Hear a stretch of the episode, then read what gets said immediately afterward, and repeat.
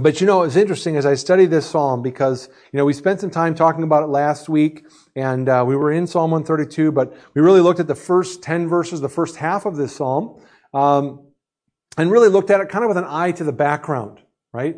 What were kind of the significant events that this psalm really is kind of built on? And really the main thing that we talked about last Sunday was the Ark of the Covenant. And Psalm 132, um, again, there's no, there's no author given. It's unlikely that it was David.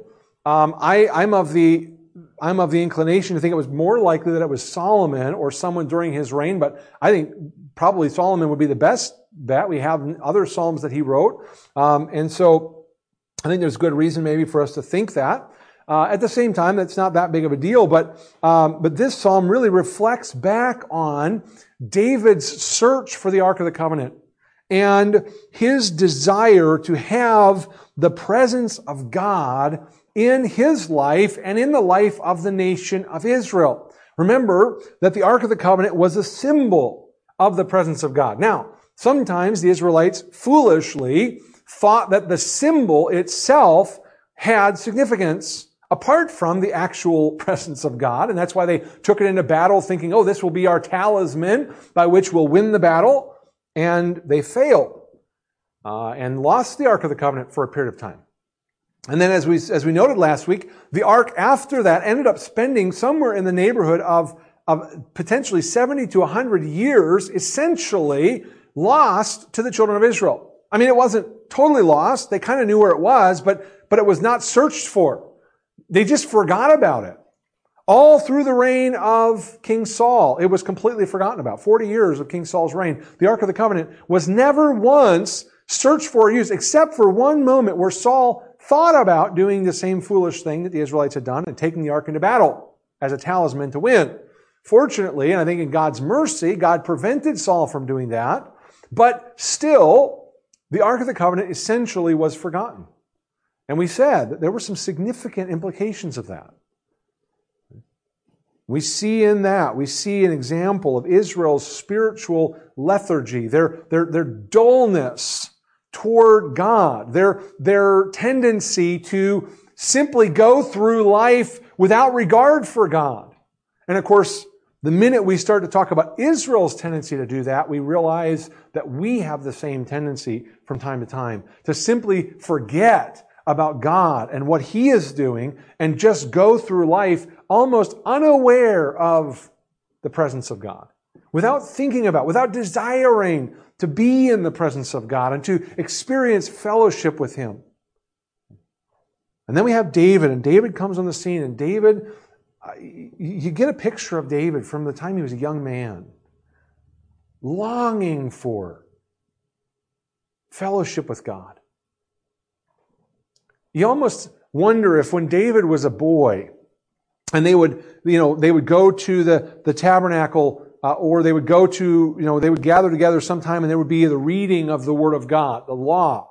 And they would read about how Moses brought the children of Israel out of Egypt. And they would read about how in the wilderness Moses and the Israelites built the Ark of the Covenant and the tabernacle and all that stuff. And you almost wonder, you kind of picture David as he's hearing those, those accounts being read from Exodus.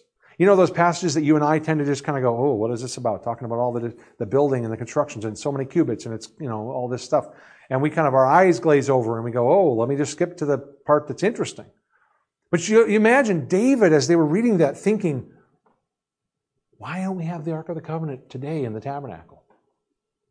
Why doesn't anybody go there to pray and seek the Lord's face? Even from the time he's a young boy, David, in his heart, begins to develop a passion and desire to see the Ark of the Covenant in the house of God, where it belongs. Not because the Ark of the Covenant by itself brought any sort of power, but because David longed to see God rightly at the center of everything in the, the, the nation of Israel. And so what happens, of course, is as soon as David becomes king, and as soon as he begins, kind of gets established as king over all of Israel, we read there in, in 2 Samuel chapter 6 how David goes and searches for the ark. And, and Psalm 132 talks about that. Remember, we, we read about that. How uh, he, he goes and searches for the ark, and there was a search made, and they brought the ark back. Uh, we'll get to that here in a minute. But David, uh, you know, went and searched the ark, and then, he, and then he, he brings it back into Jerusalem. And remember, in 2 Samuel 6, it records David dancing, right? We, he's there in front of the ark along with a procession of people, and he's dancing before the Lord with, with total abandon. He doesn't care what anybody else thinks of him, even his wife at the time, uh, Saul's daughter, Michal, who he is married to, she, uh, she scorns him. She looks down on him. And David says, listen, I don't care what anybody thinks of me. I'm worshiping the Lord and he is worthy of my worship. And it doesn't matter what I appear to be to others. That's David's heart. He wants to worship the Lord. But, but here's the thing that's interesting about that. David, in 2 Samuel 7, we read this. 2 Samuel 7, verses 1 and 2. It came to pass when the king was dwelling in his house and Yahweh had given him rest from all his enemies all around. But the king said to Nathan the prophet, See now, I dwell in a house of cedar, but the ark of God dwells inside tent curtains. So for all of David's joy and rejoicing and worship as he brought the ark of the covenant into Jerusalem, he still didn't feel as though he had finished the task that he set out to accomplish he still felt like something was missing. Right? He was living in a palace, and yet the ark, the symbol of Yahweh's presence in the midst of his people, is simply dwelling in a tent. And he brings this up to the prophet Nathan, godly prophet, the man of God there. And he asks him, and Nathan says, Listen, David, that's a great idea. You do what is in your heart to do. Go for it. But that very night, the Lord spoke to Nathan the prophet. And he told Nathan that David could not build a house for him because David was a man of war. But it, if you read that passage carefully, you notice he doesn't rebuke David for desiring to honor the Lord by building a house. I don't think this was an instance of David making a rash vow. Some people have characterized it that way. I don't think so. I don't think he rebukes David and says that David has done something foolish here in wanting to build a house. Because in 2 Samuel 7, beginning in verse 8 and following, we have the Lord making a vow to David. And here's what he says. Now, therefore, thus shall you say, here speaking to the prophet, to my servant David, thus says the Lord of hosts, I took you from the sheepfold from following the sheep, to be ruler over my people, over Israel. And I have been with you wherever you've gone, and have cut off all your enemies from before you. And I have made you a great name, like the name of the great men who were on the earth. But it's the Lord here is the one who's the, the, the, the blesser. He's the one who has raised up David. It's His grace that's, that's, that's in view here, not David's accomplishments. Moreover, I will appoint a place for my people Israel and will plant them that they may dwell in a place of their own and move no more nor shall the sons of wickedness oppress them anymore, as previously, since the time that I commanded judges to be over my people Israel, and have caused you to rest from all your enemies. Also, the Lord tells you that he will make you a house. It's interesting that David wanted to build Yahweh a house. But the Lord promised instead to build David's house. Now, this vow that, that, that God makes, we often call it the Davidic covenant. It says this, when your days are fulfilled and you rest with your fathers, I will set up your seed after you who will come from your body, and I will establish his kingdom. He shall build a house for my name, and I will establish the throne of his kingdom forever. I will be his father, and he shall be my son. If he commits iniquity, I will chasten him with the rod of men, and with the blows of the sons of men. But my mercy shall not depart from him, as I took it from Saul, whom I removed from before you. And your house and your kingdom shall be established forever before you. Your throne shall be established forever.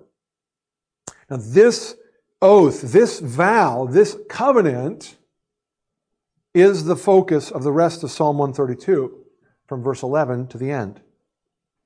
Now, see how this all begins back there in Psalm 132. It starts with David swearing an oath. Lord, remember David and all his afflictions, how he swore to Yahweh and vowed to the mighty one of Jacob. What did David swear? Surely I will not go into the chamber of my house or go up to the comfort of my bed. I will not give sleep to my eyes or slumber to my eyelids until I find a place for Yahweh, a dwelling place for the mighty one of Jacob. Behold, we heard of it in Ephratah. We found it in the fields of the woods, referring to the Ark of the Covenant here. Let us go into his tabernacle. Let us worship at his footstool. Arise, O Yahweh, to your resting place, you and the ark of your strength. Let your priests be clothed with righteousness, and let your saints shout for joy for your servant David's sake. Do not turn away the face of your anointed. David swore an oath that he would not rest until he had found a place of rest for Yahweh. And clearly David's intention was more than just bringing the ark back to Jerusalem, back to the tabernacle. That was stage one. He accomplished that. But then he wanted to go beyond. And so he swore this oath and he, and he told Nathan what he wanted to do. And as we said, as we noted back in 2 Samuel 7, but also here in Psalm 132, it's reflected. David swore an oath. What was God's response to David? The Lord swore an oath himself. Look at verse 11. So here's the response. The Lord, Yahweh, has sworn in truth to David. He will not turn from it. I will set upon th- your throne the fruit of your body. If your sons will keep my covenant and my testimony, which I shall teach them, their sons also shall sit upon your throne forevermore. The Lord vowed his own vow to David. Notice here that uh, he, the Lord, didn't just vow a vow, right? We talked about the difference last week between a vow and an oath. A vow is the thing that you're going to do. The oath is when you bind yourself to do it. You swear that you'll do it. And here we're told that the Lord swore in truth to David. The Lord bound himself with an oath. That's really important. In fact, it even says it here. He swore an oath. He will not turn from it there in verse 11. Right? The, the purpose of the oath is to bind oneself to do what you have sworn you will do. Once you swear it, you can't back out. Now, this is really important here for us to understand because sometimes people will say this about God. They'll say, don't put God in a box. You ever heard anybody say that before? Okay, uh, at least one person has heard somebody say that. Don't put God in a box. Well, that's right. I mean, at least in, in principle, I agree with that. I think a lot of times when they say that, what they mean is don't tell me that God won't do what I want him to do. But that's, that's another message for another day. Okay. But understand this when God swears an oath, he obligates himself. It's not putting God in a box when he has put himself there.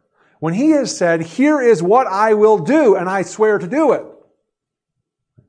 That's what he's done here. If the Lord were to back out of his oath, then he would be false. He would deny his own name to do that. So even God cannot violate his solemn oath. Because again, we like to say there's nothing God can't do, but there are things God can't do. Lying is one of them. Therefore, when God swears an oath, he has bound himself to do it. He has obligated himself. We didn't obligate him to do it. David didn't obligate God. God did. He obligated himself. What is it that he swore to David? Again, verse 12 or verse 11 tells us, I will set upon your throne the fruit of your body. This is, again, very much consistent with what we saw in 2 Samuel 7. What did this mean? It meant that David's throne has to continue past his own lifetime. It couldn't be cut off like Saul was. Remember Saul had been king, but God said, okay, after you're done, it's done. Your line is cut off. So Saul and all of his sons died and were cut off from the throne. That can't happen to David. Because God said, no, my oath is of your own body, the fruit of your body will sit on your throne. His throne has to continue. One of his sons has to succeed him on the throne. What God promised David here is a dynasty. But notice here, in verse 12, there is a condition attached to this succession. So God said, David, there's going to be a succession, a dynasty coming from your body. However, there's a condition. What's the condition? He says, as long as David's sons keep the covenant. And what covenant? My covenant, he says. What covenant is that? Well, that's not this covenant, the covenant of David that we're referring to. Instead, it's the Mosaic covenant. The covenant God gave at Mount Sinai to Moses and the Israelites. By the way, that covenant, if you go back and read in, uh, in, in Deuteronomy, it, it gives specific instructions to the future kings who would reign in Israel. So God anticipated, even though when, when Moses was there and even for, for several hundred years after that, there were, there were no kings in Israel, but God anticipated the day when there would be a king in Israel. And he laid down the rules. He laid down the laws. And he said that there's rules, there's instructions. As long as they kept this covenant, David's dynasty would continue a long time. Is that what it says? What's it say there? They will sit on your throne forevermore, it says. All they had to do was keep God's law. And David's descendants would enjoy an unbroken succession on his throne. Now, before I go any further, you may see the problem with that. You may already sense that there is a, a, a fly in the ointment, so to speak. But just hold off a minute, we'll get there. Because this is an amazing promise. This is an incredible blessing. Think about the hopefulness.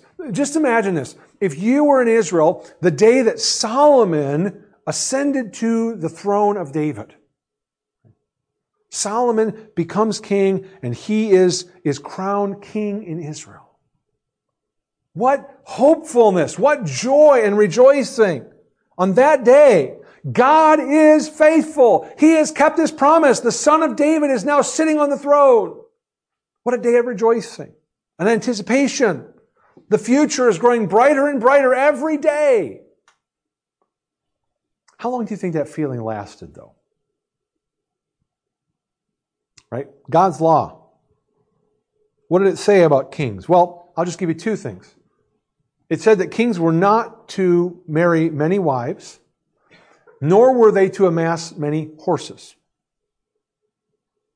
What does the scripture tell us? Second Chronicles 9, 25. Solomon had 4,000 stalls for horses and chariots, and 12,000 horsemen whom he stationed in the chariot cities and with the king at Jerusalem. And then verse 28, they brought horses to Solomon from Egypt and from all the lands. Hmm. Sounds like amassing horses, doesn't it? And of course, regarding wives, you may be familiar already. 1 Kings 11 says, But King Solomon loved many foreign women, as well as the daughter of Pharaoh, women of the Moabites, Ammonites, Edomites, Sidonians, and Hittites, from the nations whom the Lord had said to the children of Israel, You shall not intermarry with them, nor they with you. Surely they will turn away your hearts after other gods.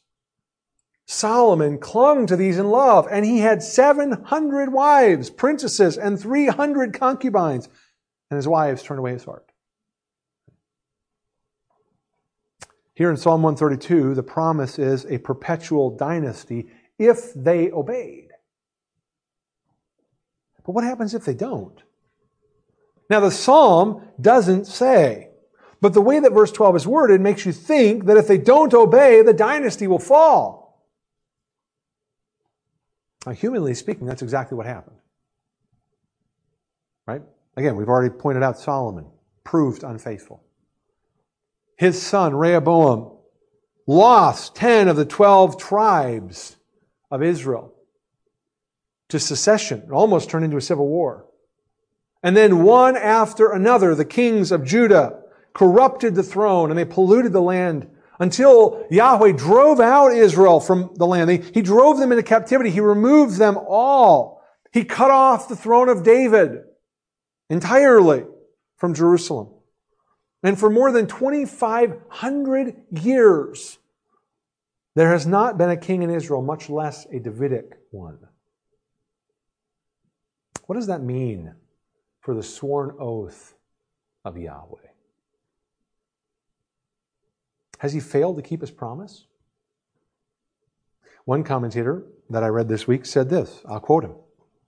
He said, Yahweh kept the covenant commitment for 400 years. but has then abandoned it for 2,500 years or turned it into something else. Now, respectfully, I think it's dangerous, bordering on heretical, to say that the Lord could abandon his covenant promise. And it's only slightly less problematic to think that he would turn it into something else. But that's the point of swearing an oath. An oath is binding. An oath is unchanging. The truth is, though, in order for God to keep his covenant promises, he has to take matters into his own hands. Again, you may have already anticipated this when we said that he says, if all of your sons will keep the law, then they can stay on the throne. If all your sons will keep my covenant, then they can stay on the throne. What's the problem with that? Well, none of us has ever been able to keep the covenant. None of us has ever been able to keep God's laws. None of us have ever been able to do that. Certainly not David's sons. And so, where David's sons all failed, in order to fulfill the covenant, the Lord has to raise up one who would succeed. There has to be a son of David who would succeed. And it has to be all God's doing. It's really the point of the rest of the psalm. In fact, if you, beginning in verse 13 and read down to the rest of the psalm, it's all, I will do this. The Lord has done this. I will do this. Everything here from the rest of the, rest of the psalm is all about what God does in order to fulfill his covenant promise to David. It's not about what David did or what any of his descendants do or anything else. All of this is about what God does to keep his covenant. Because humanly speaking, it's impossible. No one can keep the covenant with God except God. He's the only hope. His grace. And that's what we see here in this psalm, very, very clearly displayed. Notice what he says in verse 13. For Yahweh has chosen Zion. He has desired it for his dwelling place. This is my resting place forever. Here I will dwell, for I have desired it. I will abundantly bless her provision. I will satisfy her poor with bread. I will also clothe her priests with salvation, and her saints shall shout aloud for joy. There I will make the horn of David grow. I will prepare a lamp for my anointed. His enemies I will clothe with shame, but upon himself his crown shall flourish. Every one of the kings of Israel and Judah were disappointing. Even David, frankly. Right? We love David, man after God's own heart, but David was disappointing in so many ways. Disappointing as a husband, disappointing as a father, disappointing as a king, disappointing as a man. David failed. And every one of his sons failed. Does that mean that God's oath would fail? And the answer is no, absolutely not. Now, there are three things that are promised here that find their fulfillment not in David, not in the rest of the kings of the Old Testament. In fact, David and Solomon and all the rest of those kings, what they do for us as we read through those Old Testament historical accounts is they, they leave us waiting and wanting one who will finally do what God has promised. One who will finally bring to pass all that God has promised. Because clearly, these men are incapable of it. It's only Jesus Christ. And of course, another one of our favorite passages of Scripture to skip over, the genealogies in the New Testament, Matthew and Luke, that record for us that Jesus is of the fruit of the body of David, which is an essential requirement for the fulfillment of this covenant oath, isn't it? Had to be a descendant of David. And so the scripture records very carefully that that is exactly what Jesus Christ was when he was born of Mary. Let's look at these three principles, these three, these three promises here. The first one is found in verses 13 and 14. And it's this God establishes his throne in Jerusalem. God establishes his throne in Jerusalem. You know, it's interesting. David chose Jerusalem. He chose Uh, it was called the city of Jebus when he, when he first chose it. The Jebusites lived there, and uh, he attacked the city, he captured it, and he made that into his capital city. David chose that city. But according to this psalm in verse 13, it wasn't David who chose the city, it was really the Lord who chose Zion. And the Lord didn't choose Zion in order to give it up to the Babylonians. He didn't choose Jerusalem to give it up to the Persians, the Greeks, the Romans, or even today to the Muslims. He didn't choose that to give it away. He says, I chose it here to be my resting place forever, he says. There I will dwell, for I have desired it. This is God's choice. He chose that city. When David chose it, he was simply acting out God's will. Turns out it was God's plan all along. David simply was the instrument by which that came to pass. Now again, there are some today who will say that the throne of God has been transferred from the city of Jerusalem to the heavenly Jerusalem. But that's not what the Bible says. And I don't want to get into a whole theological debate here. There's a whole lot to be said. But let me just simply point out to you Revelation chapter 11 verse 15 says this The kingdoms of this world have become the kingdoms of our Lord and of his Christ. The emphasis is this world is where he will rule and reign. Not in heaven, not that he doesn't reign in heaven, but the emphasis here is this world. The kingdom is here on this world. Zion is his throne. It's the place where he will rule over all. And it was established a long time ago by the Lord's oath. And therefore it cannot be annulled. It cannot be replaced. It cannot be changed.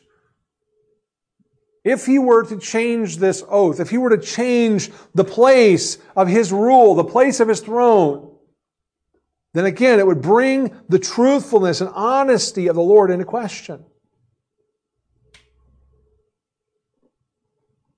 Why does this really matter? Why does it matter to us? I think the, the, the, fact that God's promises are unchanging is extremely important to us. Because it means that the promises He's made to us also will come true. Think about it for a second. If God could say, let, us let's not talk about the throne of David for now. Let's talk about something else. Let's say that God could say that the bodily re- resurrection that He's promised you and I, the bodily resurrection that He secured, when Jesus rose from the dead. 1 Corinthians 15 teaches us that. Let's say God says, you know what? I'm going to change that to a spiritual resurrection. No more bodily resurrection. I've changed my mind. Uh, I'm going to do a spiritual resurrection instead. Or what if that glorious hope, Paul refers to it in the book of Titus, the bodily appearing of our Lord Jesus Christ, right? Jesus Christ is going to come back physically to this earth. It's promised. But what if God said, you know what? Instead of, that's a lot of bother. Instead of that, he's just going to appear spiritually. I mean, aside from the fact that that's pretty much what the Jehovah's Witnesses believe has happened. But that's a whole other can of worms I don't want to get into. But even setting that aside, if, if we read that, or if someone said that, we would object to those teachings. And we should object to those teachings. Why? Because God has promised us physical resurrection. He's promised us glorified bodies. Isn't that an essential part of our hope today? Isn't that what allows us to go on when we lose someone that we love in Christ, but we know that in Christ they will be raised from the dead and they will have a glorified body someday? It's not the end. Jesus said when he, when he ascended, remember what he said to his disciples, or, or rather what the angel said to his disciples? He will come again in the same manner that you've seen him go. He can't, he can't change his promises. He can't reinterpret his promises to mean something completely different from what they meant. Psalm 132 says he has chosen Zion as his throne, Jerusalem to be his throne. That's the place where Jesus is going to rule. And you can count on it. Because God's promise never changes. He swore an oath. And if he can change one promise, he can change them all. And we have no certainty whatsoever.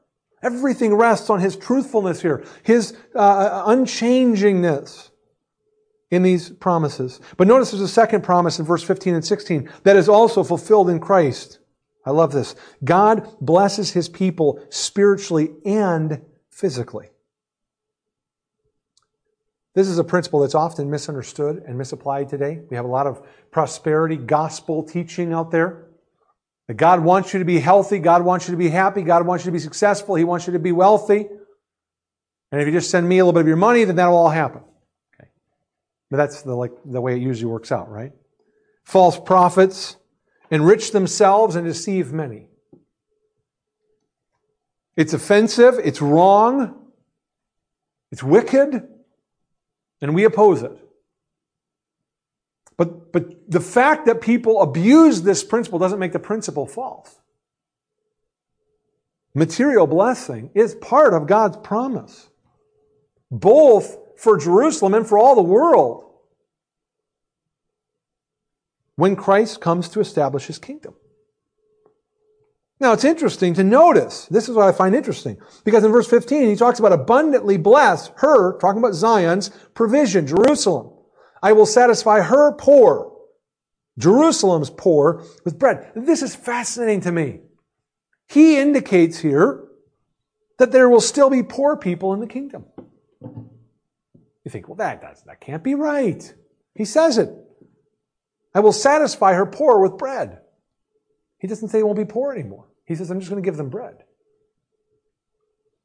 psalmist mentioned them specifically. But it's interesting too because poor clearly doesn't mean destitute here. Doesn't mean lacking the basic necessities of life. Even the poor will have enough to eat. Doesn't mean they won't be poor, but they'll have enough to eat.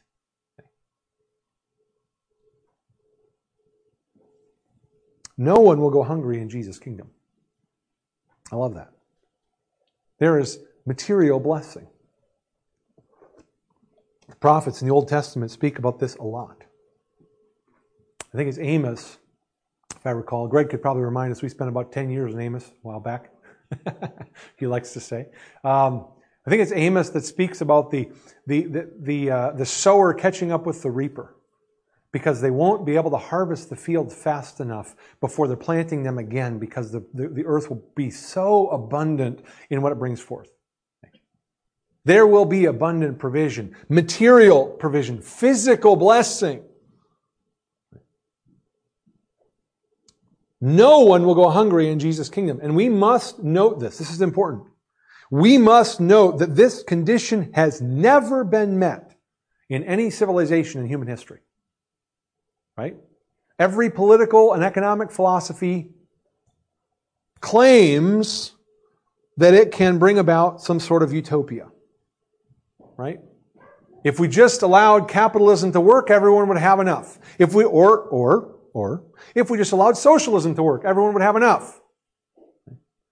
If we allowed communism to work, everyone would be happy and satisfied. If we were all libertarian, everything would be happy. And the fact of the matter is, every one of those philosophies claims to bring in a utopia, that if we just followed those principles, everything would work out okay. And everybody would have enough, and nothing bad would happen, everybody would be fine. But that's not true. Because none of those philosophies can deliver the goods. Let me caution you this morning, don't put your faith in a political philosophy. And certainly, don't put your faith in any politician. We're in an election year. It's very tempting for Christians to think that if we could just elect the right guy, everything would be okay. That's a lie. Don't believe it. Don't believe it. The right guy is Jesus Christ, and he's not on the ballot. He's not. He's never going to be. You won't get the vote for him. Right? When he comes to rule, he'll just take the throne and it'll be over. That's kind of what we're talking about here. Don't trust in politics to accomplish what only Christ can do. Material prosperity for all. If another person is telling you that they can provide it, they're lying. What they really mean is material prosperity for me, and you probably won't see it. Real blessing, material blessing, is coming in the kingdom of Christ because it's there that the Lord will keep his promises to David. And he says here, abundantly bless for provision and satisfy the poor with bread. But notice, there are more blessings than that. In verse 16, there are spiritual blessings, and the spiritual blessings are even greater than the physical blessings. Verse 9, it's interesting. Back in verse 9, the people prayed. What'd they pray? They prayed, let your priests be clothed with righteousness. We come to verse 16 and we see God's answer to their prayer. What is his answer? I will also clothe her priests with salvation. It's almost as if he's saying, Well, you asked for this, but I'm going to give you something better. Not just righteousness, but salvation. And then what else do they pray for? They say, Lord, let the saints shout for joy. And in verse 16, he says, Her saints will shout aloud for joy. And that word is interesting because in Hebrew, it implies continuous shouting. So they ask, can we now, temporarily, can we in this moment shout for joy? And he says, I'm going to give them perpetual joy, continual joy.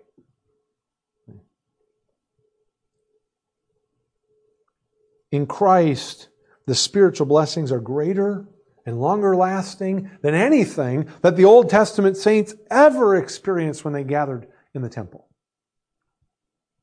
They gathered there in the temple in the presence of the Ark of the Covenant experiencing some measure of God's presence, but we are indwelt by the Lord Himself. We have better blessings than that. And ultimately, when Christ is here on earth, it will be glorious for all. The spiritual and material blessings that God promises will be seen finally in the kingdom when He comes. The last promise here in verse 17 and 18 is found in these closing verses. God sends Messiah and establishes his kingdom. How are these things to be? God has said, Jerusalem is my throne. That's where I'm dwelling forever. He says, I'm going to bless the people and pour out my blessings, spiritual and material, physical on them. Notice then he turns his focus here specifically to David, to the throne, to this one who's going to come to fulfill all these promises. And it's Messiah, it's Jesus Christ. But notice how he speaks of him here. He speaks of it here as a horn. I'll make a horn to David grow. And that's kind of interesting. This is a direct reference to Messiah, though. Jesus, the coming king and ruler who will sit on David's throne. The horn imagery is interesting because uh, it's it, it, it carries the idea of power, right? Because when you think about an animal, an animal that has a horn, that horn represents the animal's strength. And the bigger the horn, the bigger the animal usually. And that, that, that indicates a stronger and, and more ferocious, more uh, uh, powerful beast. And so the idea here is that he's going to cause this horn to grow. He's going to enlarge it. He's going to be, be greater and more powerful than any king who's ever ruled on the earth. But at the same time, he says he's going to prepare a lamp the second part of verse 17. So he's also, in addition to being this powerful ruler who's going to come to reign, he's also a lamp bringing illumination, truth, guidance to those under his royal authority. Is it any wonder then that the Apostle John calls Jesus the true light who comes into the world, giving light to every man? It's exactly what God promised to David. That your son, this descendant who's going to come and sit on your throne, he's going to be great in power, but he's also going to bring light, illumination, truth. But notice also, his coming spells disaster for those who would oppose him. The first part of verse 18 his enemies I will clothe with shame. It's kind of an interesting uh, expression in light of the fact that he says he's going to clothe his priests with salvation back in verse 16, but here the enemies are going to be clothed with shame. He will repay them according to their works. And his enemies are going to be utterly defeated and disgraced. But my favorite line, the one that's really kind of captured my imagination this week, is the very last one. Upon himself his crown shall flourish. Talking about the crown of Christ here. That word flourish is kind of an interesting term because it, it's a word that's used to describe a plant, a plant that is, that is living, that is vibrant, that is blossoming and growing. But it's also used to refer to gold that shines or, or precious stones that shine when they're polished.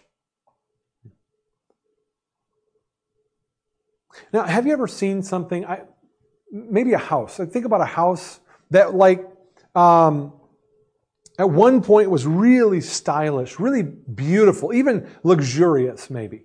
Like a house that, that, that, that was built and kind of was opulent and very luxurious. Have you ever seen a place like that? But that was, it, it's kind of one of those places that, that was built a, a few years ago. And so now it's kind of dated. And it was really nice at the time when it was built and it was really kind of, kind of cutting edge and filled with all the amenities. But now some time has passed and it's kind of past its prime a little bit. It's a little bit dated, maybe even tarnished a little bit. Not that it's been neglected. It's just that it doesn't really communicate luxury anymore like it used to.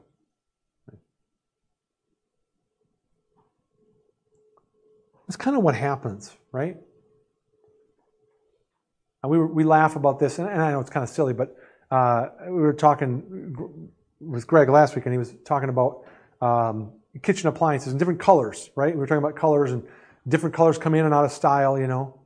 And apparently, white is going out of style now because it's getting really expensive to buy white appliances because they nobody wants to make white; they just want stainless steel. And we were, you know, Greg was was wishing back for the days of the avocado green, you know, the mustard yellow, and all that stuff you could get. You know, some of you may still have those in your home. I don't know. I'm not trying to mock anybody. But you know, those things, like they were kind of stylish for the time, but now we look at them and we go, oh, well, that really dates it. Right? You walk into a kitchen and you see that and you go, oh, okay, I know when this kitchen was built or when it was remodeled. Because I can tell from the color of the appliances. They, they tell us something. And so they kind of communicate that, well, it might have been stylish at the time, but now we kind of go, yeah, it's not, not very nice. You wouldn't find that today in the store. And that, that's just kind of how things happen, right? Things that used to be the style are no longer in style. And you look at pictures of yourself and you go, oh man, why did I dress that way? Why did I wear my hair that way or whatever? And at the time, you, you just thought, well, it was stylish. It was in. It was fine. But now, not so much. And that just kind of, that happens. But this is what I think this verse is telling us here. That is never going to happen to the crown of Christ. It's never going to happen in the kingdom of God in Christ. Why not? Because it's going to be living. It's going to be vibrant like a plant that is constant. Think about this. It's like a tree, right? Like a tree that is planted by a, by a water source where it gets plenty of water, gets lots of sun. And what does that tree do? It grows and it renews itself constantly. It is always fresh and green. Each year, it looks good every year, year after year after year. Why? Because it just keeps renewing itself. That's the picture that he's giving us here when he says the crown will, will flourish. He says it's, it's never going to tarnish. It will always renew itself. It will never become dated. We'll never look at that and go, well, that was, that might have been luxurious before, but it's kind of gotten old. It's kind of gotten stale. The kingdom of, of Christ is never going to be something, it's never going to be something that we look at and go, eh, this is not that impressive anymore. You kind of get used to it. I mean, again, I don't know about you, but there's things like that. Like if if you've ever been to the Grand Canyon, it's it just it almost takes your breath away. And and I think if I lived like right next to the Grand Canyon, I would always feel that way, but I don't know, because there's a part of me that just knows it, it, it's possible for that to become the just the wallpaper. And you just go, I see it every day. It's just, it's no big deal. It's not going to happen.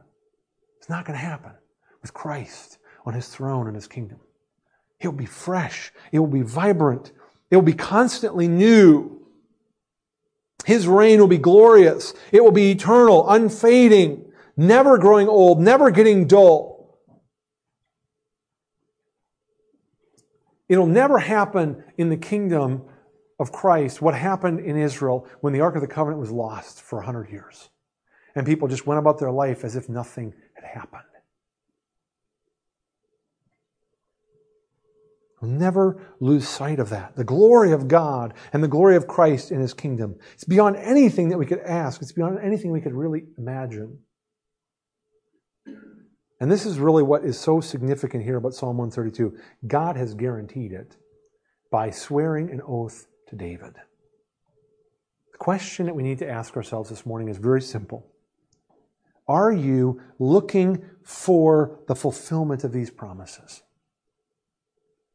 Are you watching for the coming of Christ? Waiting for Him to take the throne in Jerusalem, to bless His people, to establish His kingdom on the earth. What, what does that mean to say, are you waiting for Him to come? Well, have you believed on Jesus? Have you put your hope in Him? Have you trusted in Him to save you? Are you living today recognizing that He is your King, your Lord, your sovereign. Maybe you resist the idea of submitting to anyone as king. We, we like to be independent in America. No one can tell me what to do. We want to live life on our own terms. Let me remind you that does not in any way affect God's plan and it will not in any way hinder him from fulfilling his promises. And the psalm says that if you resist his rule, resist his authority, that you will find yourself clothed in shame and disgrace as an enemy of Christ. So today, will you humble yourself? Will you turn to him? Will you confess him as Lord? Will you join with the rest of us and with the psalmist as we anticipate the coming of his kingdom? Let's pray. Father, we thank you so much for the wonderful promises we have in Jesus Christ. These promises that you made to David so many years ago. There are a lot of people today that have the idea that, well, it's been a long time and these promises haven't come true and nothing's happened. There's no king. Maybe you changed your mind, or maybe you, you had something else in mind. Maybe it was something else going on, or, or maybe you just have allowed your promises to fail. Father, I pray that we would cling to your word, hold tightly to your promises, with full expectation that you will keep them, that you will fulfill them, that everything you've said you will do. that Jesus Christ is coming back to establish the kingdom that you swore that you would give to David. Kingdom that is eternal, a kingdom that is forever. Help us to live today looking forward to that kingdom. Hopeful. Even with all of the darkness and difficulty around us today and the struggles and the trials that we face, help us to be hopeful because we know that there is a greater day coming that you will keep your promises. I pray that you would reassure our hearts and stir in us a desire to live today prepared for that. Live today uh, in, in holiness and in obedience because we're looking for the coming of our King. And we want to be ready. We want to be pleasing in your sight when you come. Lord, I pray that you would remind us today of your faithfulness in light of Psalm 132. And thank you for it and the confidence that it gives. In Jesus' name we pray. Amen.